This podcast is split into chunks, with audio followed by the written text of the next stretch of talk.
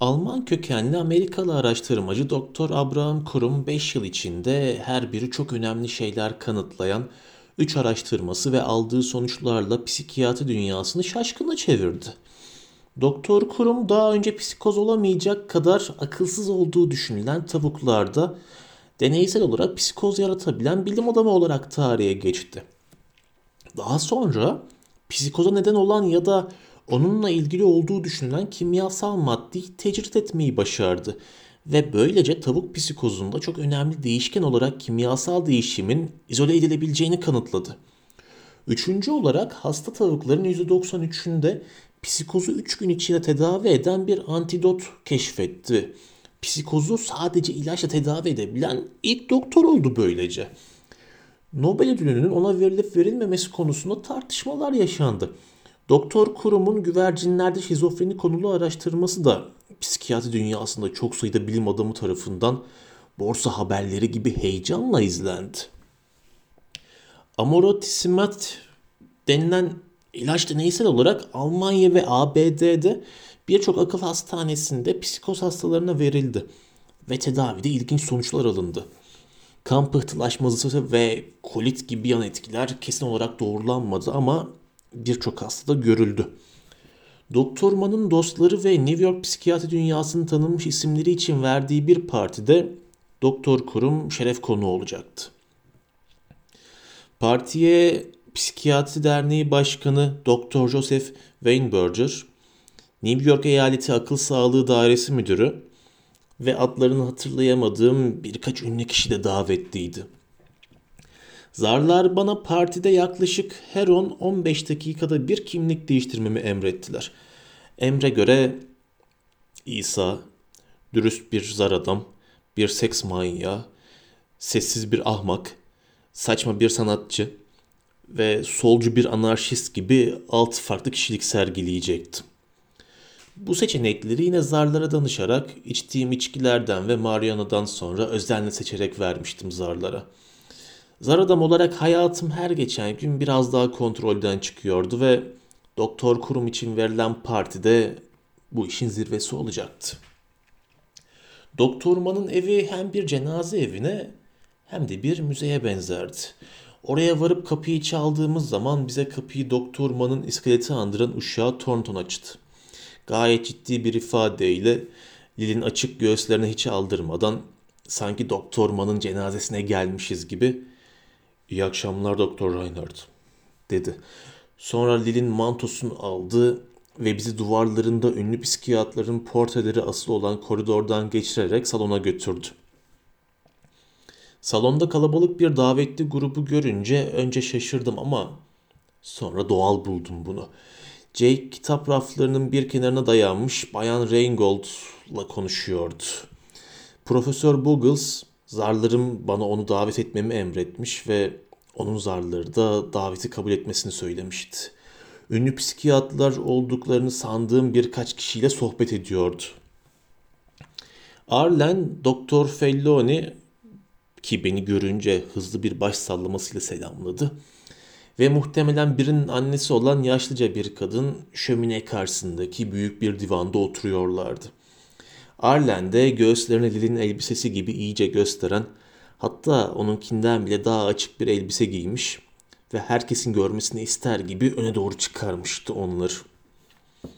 Divanın karşısındaki koltuklarda adını hatırlayamadığım yaşlı bir ünlü. Muhtemelen birinin karısı olan şişman bir kadın ve keçi sakallı, omuzları düşmüş ama keskin bakışlı ufak tefek bir adam oturuyordu. Resimlerinden tanıdım onu. Doktor Kurum'du bu adam. Doktor Man elinde şarap kadehi olduğu halde yüzü içkiden hafifçe kızarmış, hafifçe gülümseyerek karşıladı bizi.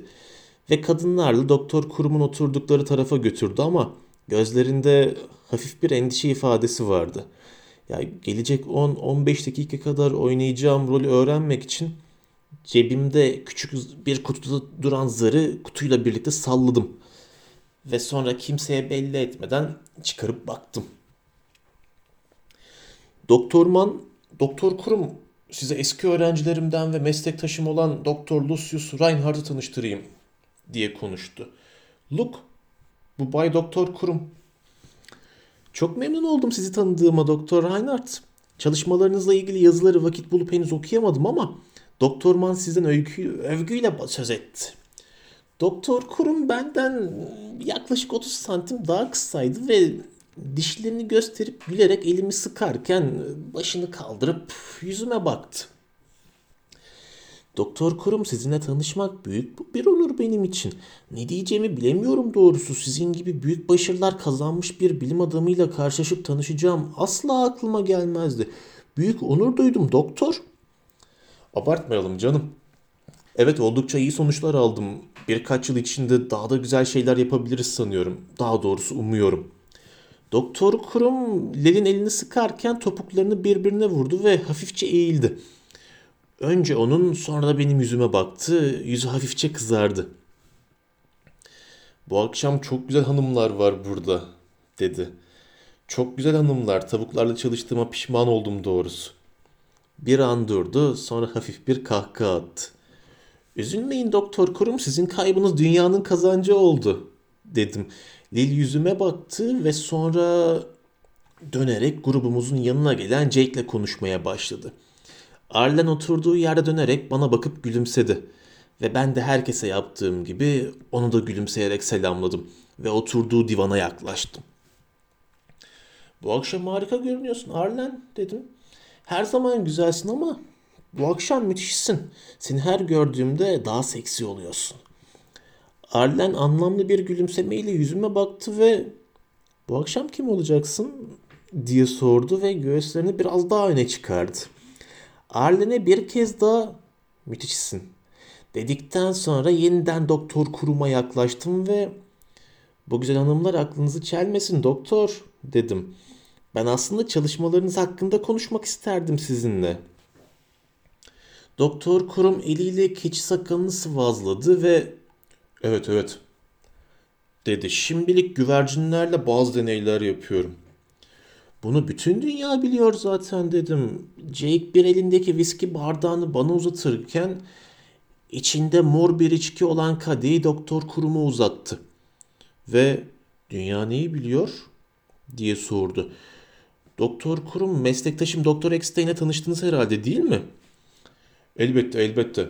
Onunla tanıştığıma sevindim. Günümüzde Jake'in muhtemelen Amerika'nın en iyi teorik analizcisi olduğunu söyleyebilirim.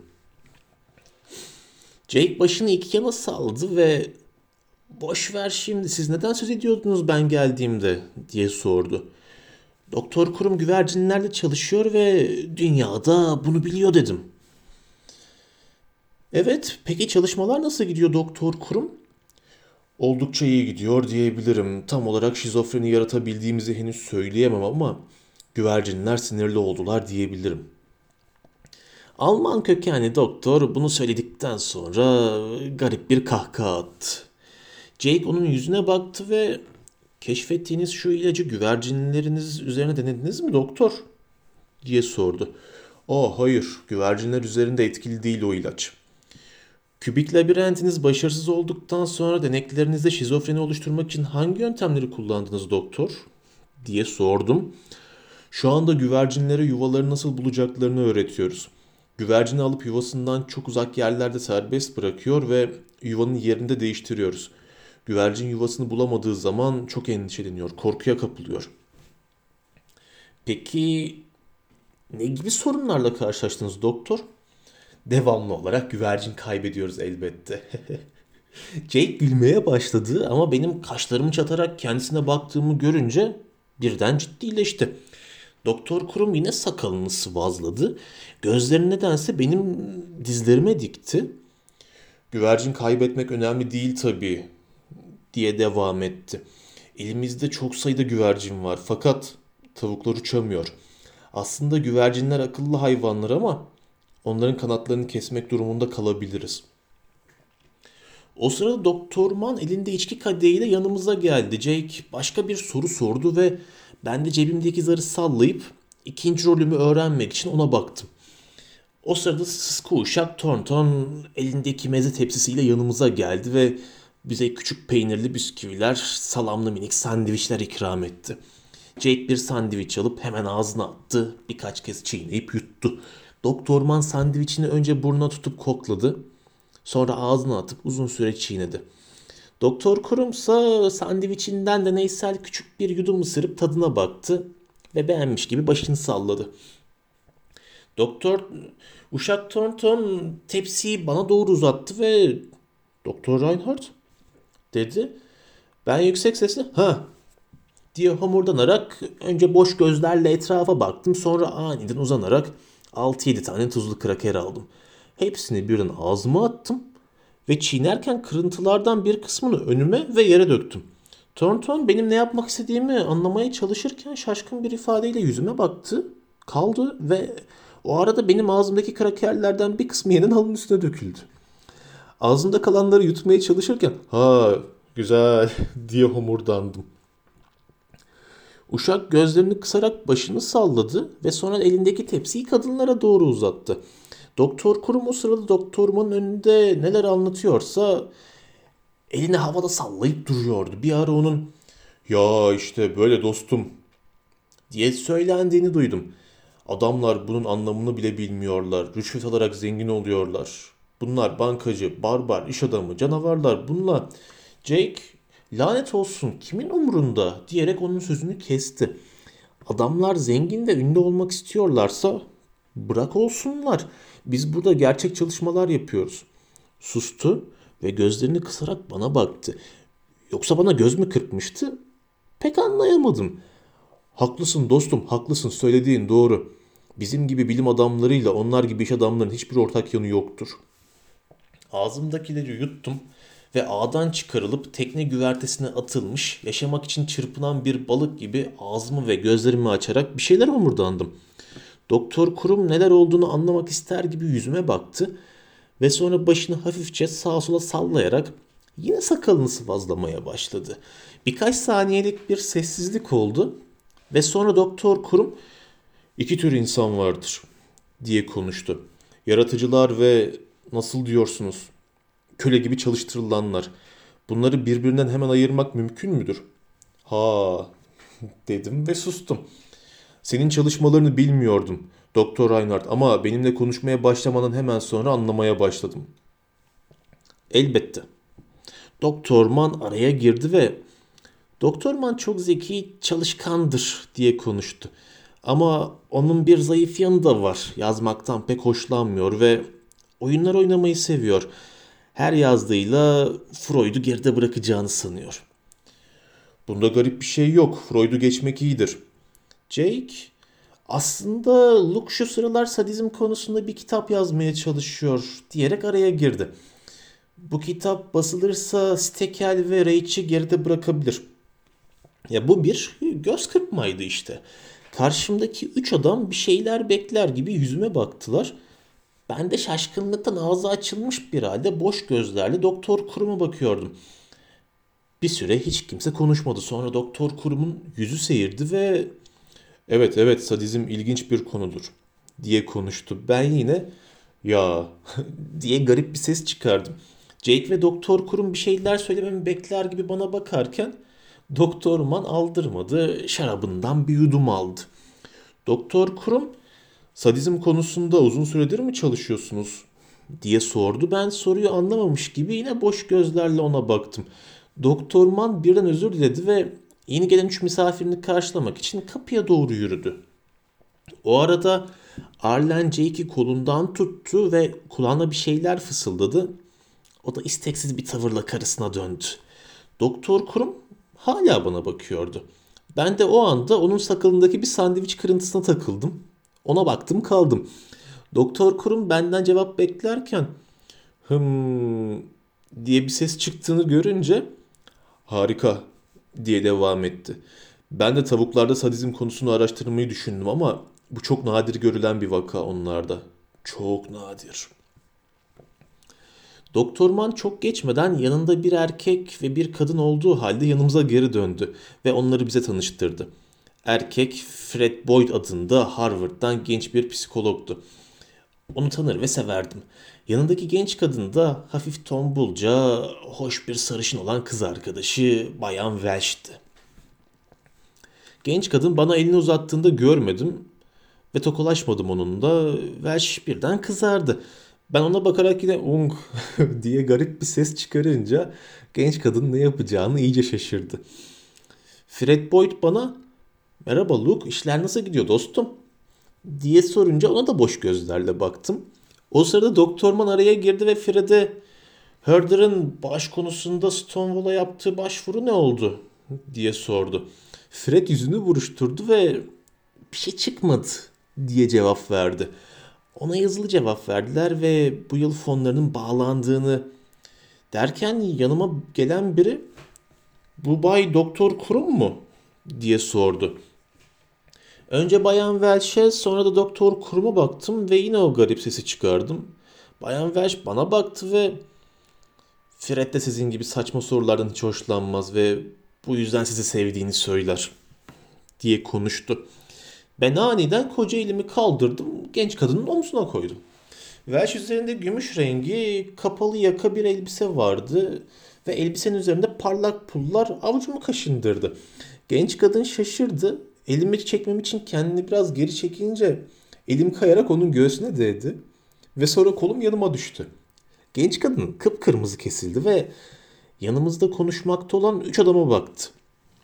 Welsh kimsenin olayı fark etmediğini görünce hemen kendini toparladı ve hafifçe gülümseyerek Fred doktor kurumun çalışmalarını takdir ediyor diye devam etti. Ama aldığı sonuçların o kadar da önemli olmadığını söyledi. Siz ne düşünüyorsunuz Doktor Reinhardt diye sordu. Ben cevap yerine yine o garip sesi çıkardım ve koca ayağımı yere vurdum. Welsh, oh ben de aynı fikirdeyim dedi. Aslında hayvanlarla deney yapanları pek de sevmem. Ben iki yıldır Staten Adası'nda sosyal çalışmalar yapıyorum ve aslında insanlarla yapılacak çok şey olduğunu söyleyebilirim.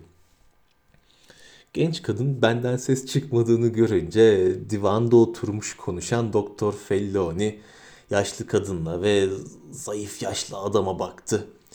Bayan Welsh benim yanımda rahatlamış gibi görünüyordu. Etrafa bakındı ve bu salonda bile hayatları boş, yardıma ihtiyacı olan insanlar var gibi geliyor bana, dedi. Ben sesimi çıkarmadım ama nedense ağzım sulandı ve birkaç damla tükürük alt dudağımın kenarından gömleğimin önüne damladı. Welsh birbirimizle ilgilenmeyi, birbirimizin farkında olmayı öğrenemezsek dünyanın bütün tavuklarını tedavi etsek bile işe yaramaz diye devam etti ama ben o sırada Arlen'in şömine ışığında öne fırlamış gibi görünen göğsüne takılmıştım. Ve ağzım yine sulandı. Welsh benim halimin farkında değildi. Yani siz psikiyatrların kendinize hakim olmanız, her şeyden kopmuş gibi görünmeniz beni şaşırtıyor diye sürdürdü konuşmasını. Başa çıkmanız gereken acılarınız olmaz mı sizin hiç? Genç kadın bunu söyledikten sonra ağzımdan akan salyayla ıslanmış olan kravatıma ve gömleğimin önüne baktı. Yüzünü buruşturdu. Ben o sırada elimi cebime attım. Zar kutumu avuçladım. Ve siz hiç acı hissetmez misiniz? diye tekrarladı sorusunu. Ben cebimden zar kutusunu çıkardım. Başımı üç kez yana doğru eğdim ve düzelttim. Sonra da uuu diye garip bir sesle söylendim. Aman tanrım siz erkekler hep böyle sertsiniz. Ben bir süredir şaşkınlıktan düşmüş olan alt çenemi toplayıp ağzımı kapadım ve mendilimi çıkarıp dudaklarımın kenarlarındaki sızmış salyaları sildim. Sonra da gözlerimi tekrar Bayan Welsh'e çevirdim. Genç kadın saat kaç oldu diye sordu. Ben ona cevap olarak artık kelime oyunlarını bırakıp işe başlama zamanı geldi dedim. Ben de aynı fikirdeyim. Kokteyl parti gevezeliklerine ben de dayanamıyorum diyen Welsh benim de kendisi gibi düşündüğüme sevinmiş görünüyordu. Birden onun yüzüne baktım ve şu güzel elbisenin altında ne var diye sordum. Güzel elbise değil mi?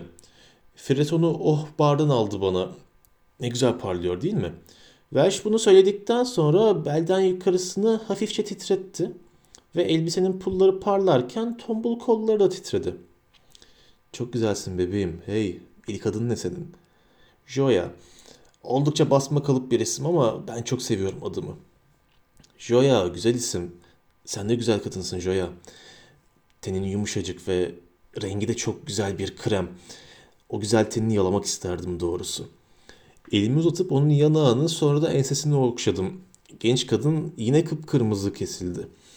Sanırım doğarken böyle doğmuşum. Annemle babamın tenleri de güzeldir. Aslında babam kalçaların, belin ve göğüslerin de böyle güzel mi? Aynı renkte mi?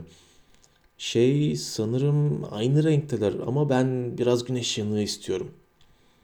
Seni soyup okşamayı çok isterdim doğrusu. Güneş yağı sürdüğüm zaman daha da güzel daha yumuşak oluyor. Göz kapaklarımı hafifçe kapadım ve seksi görünmeye çalıştım. Joya yüzüme baktı ve ağzın sulanmıyor artık dedi. Baksana Joya bu kokteyl parti gevezeliği başımı ağrıtıyor benim. Birkaç dakika için bir yere gidip baş başa kalamaz mıyız acaba? Onu kolundan tutup hafifçe koridora doğru çektim. Doktor Man'ın ofisi biraz ilerideydi. Durmadan konuşmak, gevezelik etmek çok sıkıyor beni aslında. Bir süre sonra bıkıyor insan gevezelikten değil mi? Gel sana Doktor Man'ın ofisini göstereyim Joya. İlkel seksüel uygulamalar konusunda çok güzel resimli kitaplar vardır onda. Joya, tavuk resimleri yok mu peki dedi. Güldü. Ben de güldüm tabii. Divan önünden geçerken Doktor Felloni bize bakarak hafifçe başını salladı. Jake bir davetliyle konuşurken durup bize baktı. Arlen de bize bakarak kıkırdadı ve herkesin arasından sıyrılarak koridora çıktık. Çok geçmeden Doktor Man'ın ofisindeydik. Ofise girince bir ses duyduk ve Doktor Boggles'la Bayan Reingold'un yere oturmuş bir çift yeşil zarla oynadıklarını gördük. İkisi de gülüyorlardı. Doktor Buggles üzerindekilerin üçte ikisini çıkarıp Reingold'un üzerine eğilmiş, onun bluzunu çıkarmaya çalışıyordu. Ofise girmedik ve gerilerken Welsh, ''Aa, utanç verici bir manzara.'' dedi. Doktor Man'ın ofisinde sevişiyorlar. İğrenç bir şey bu. Haklısın Joya. Ofiste olmaz böyle bir şey. Hadi biz banyoya gidelim. Banyoya mı? Evet. Banyo şu tarafta olacak. Neden söz ediyorsun sen? Rahatça konuşabileceğimiz bir yer arıyorduk ya. Ya. Birden koridorun ortasında durdu ve elindeki içki kadehine baktı. Sonra başını iki yana salladı ve hayır olmaz dedi. Ben partiye geri dönmek istiyorum. Joya, bütün istediğim senin o krem rengi tatlı, güzel vücudunu kullanmak. Fazla uzun sürmez. Ne konuşacağız peki? Ne mi konuşacağız? Harris Texolov'un ameliyatı sonrası kırıklık konusundaki teorisini anlatabilirim sana. Hadi gel. Joya hala tereddüt içindeydi ve o zaman Zar'ın bana oynatmak istediği engellenemeyen seks manyağı rolünü beceremeyeceğimden kuşkulandım.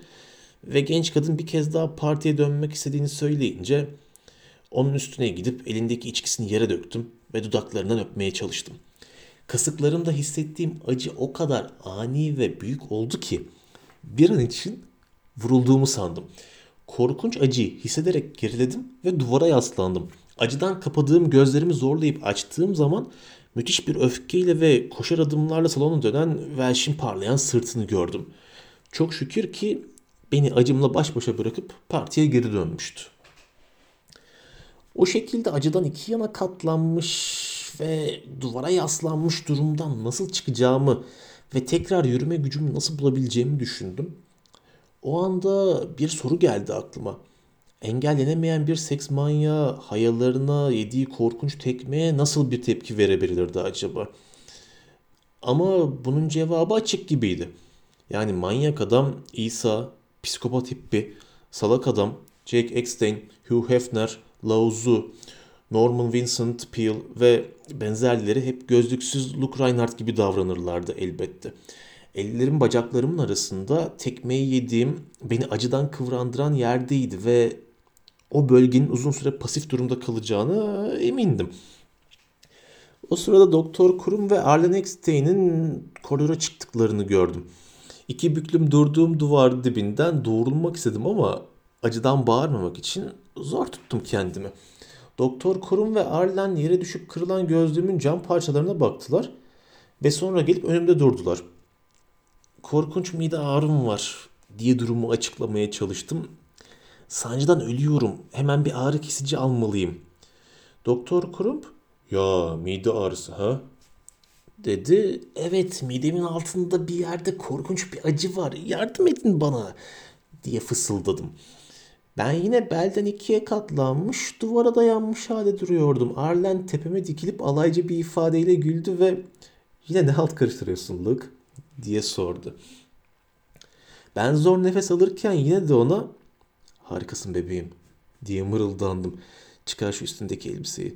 Bunu söyledikten sonra daha fazla dayanamadım ve yere düştüm. Düşerken de dirseğimi yere vurdum ama bacak aramdaki acıya kıyasla bir şey sayılmazdı bu acı. O sırada koridorun ilerisinden Fred Boyd'un neler oluyordu çocuklar diye soran sesini duydum. Fred bunu söyledikten sonra gülüşerek düştüğüm yere geldi. Doktor Kurum sanırım vurulmuş durumu ciddi görünüyor dedi Fred. Bir şey olmaz ona korkmayın diyerek bir koluma yapıştı. Kolumu omzuna kaldırırken Arlen de diğer kolumdan tuttu ve beni adeta sürükleyerek bir yatak odasına götürdüler ve yatağın üstüne bıraktılar. Bacak aramdaki acı az da olsa azalmaya başlamıştı ve yanımdaki üç kişi beni bırakıp gidince biraz doğruldum. Hareket edebildim. Sonra yeni rol için Zara danışma zamanımın geldiğini hatırladım ve tekrar kötü bir rol gelmesinden korkarak attım Zar'ı. Üç geldi. Ya bu dürüst Zar adam rolüydü. Bir süre yatağın üstünde sırt üstü yatarak tavanı seyrettim. Arada sırada koridordan geçen birkaç davetlinin sesini ve salondan gelen konuşma seslerini, gülüşmeleri duyabiliyordum. Çok geçmeden kapı açıldı ve Lil içeri girdi. Siyah ve göğsü açık kokteyl elbisesi içinde çok güzeldi ama bana buz gibi bir ifadeyle baktı ve ne oldu sana diye sordu. Ben de ona baktım ve içimde korkunç bir boşluk hissettim. Yani bu halim için berbat bir zamanlama ve yerdi şimdi. Doktor kurum hastalandığını söyledi. O güzel sarışının ortadan kayboldun ve sonra da hasta olarak çıktın ortaya. Neler oluyor Luke? Kendimi zorlayarak doğruldum. Yatağın kenarına oturup ayaklarımı yere bastım. Bir süre düşündükten sonra ona baktım ve uzun hikaye Lil dedim. Sarışına asıldın değil mi? İşin aslı bundan daha büyük Lil. Senden nefret ediyorum Luke. Elbette sevgilim etmelisin zaten çünkü ben zar adamım. O kadın daha önceden tanıyor muydun? Fred'in söylediğine göre o sarışınla yeni tanışmış. Hayır, onu yeni tanıdım ve zarlar da bana onu almamı söylediler. Zarlar mı? Neler zırvalıyorsun yine? Berbat durumdaydım. Konuşacak halim yoktu. Hafifçe öne eğildim ve ben zar adamım dedim. Doktormanın müze gibi evinde küçük bir yatak odasında aramızda iki metre mesafe olduğu halde bir süre konuşmadan bakıştık. Lil kafasının içini temizlemek ister gibi başını hızla iki yana salladı. Şu zar adamın nasıl bir şey olduğunu sorabilir miyim acaba? Dedi. O sırada Doktor Kurum ve Arlen geri geldiler.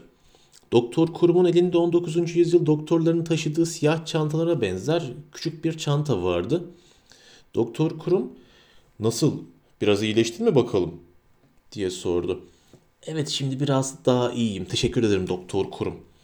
Güzel güzel bir ağrı kesici istersen verebilirim. Hayır hayır gerek kalmadı teşekkür ederim. Lil bizim konuşmamızı aldırmıyormuş gibi Zaradam nedir Luke diye tekrar sordu. Odaya girdiğinden beri hep aynı yerde duruyordu. Arlen bir şey söylemek ister gibi bana baktı ama konuşmadı. Ve ben yine Lil'e döndüm.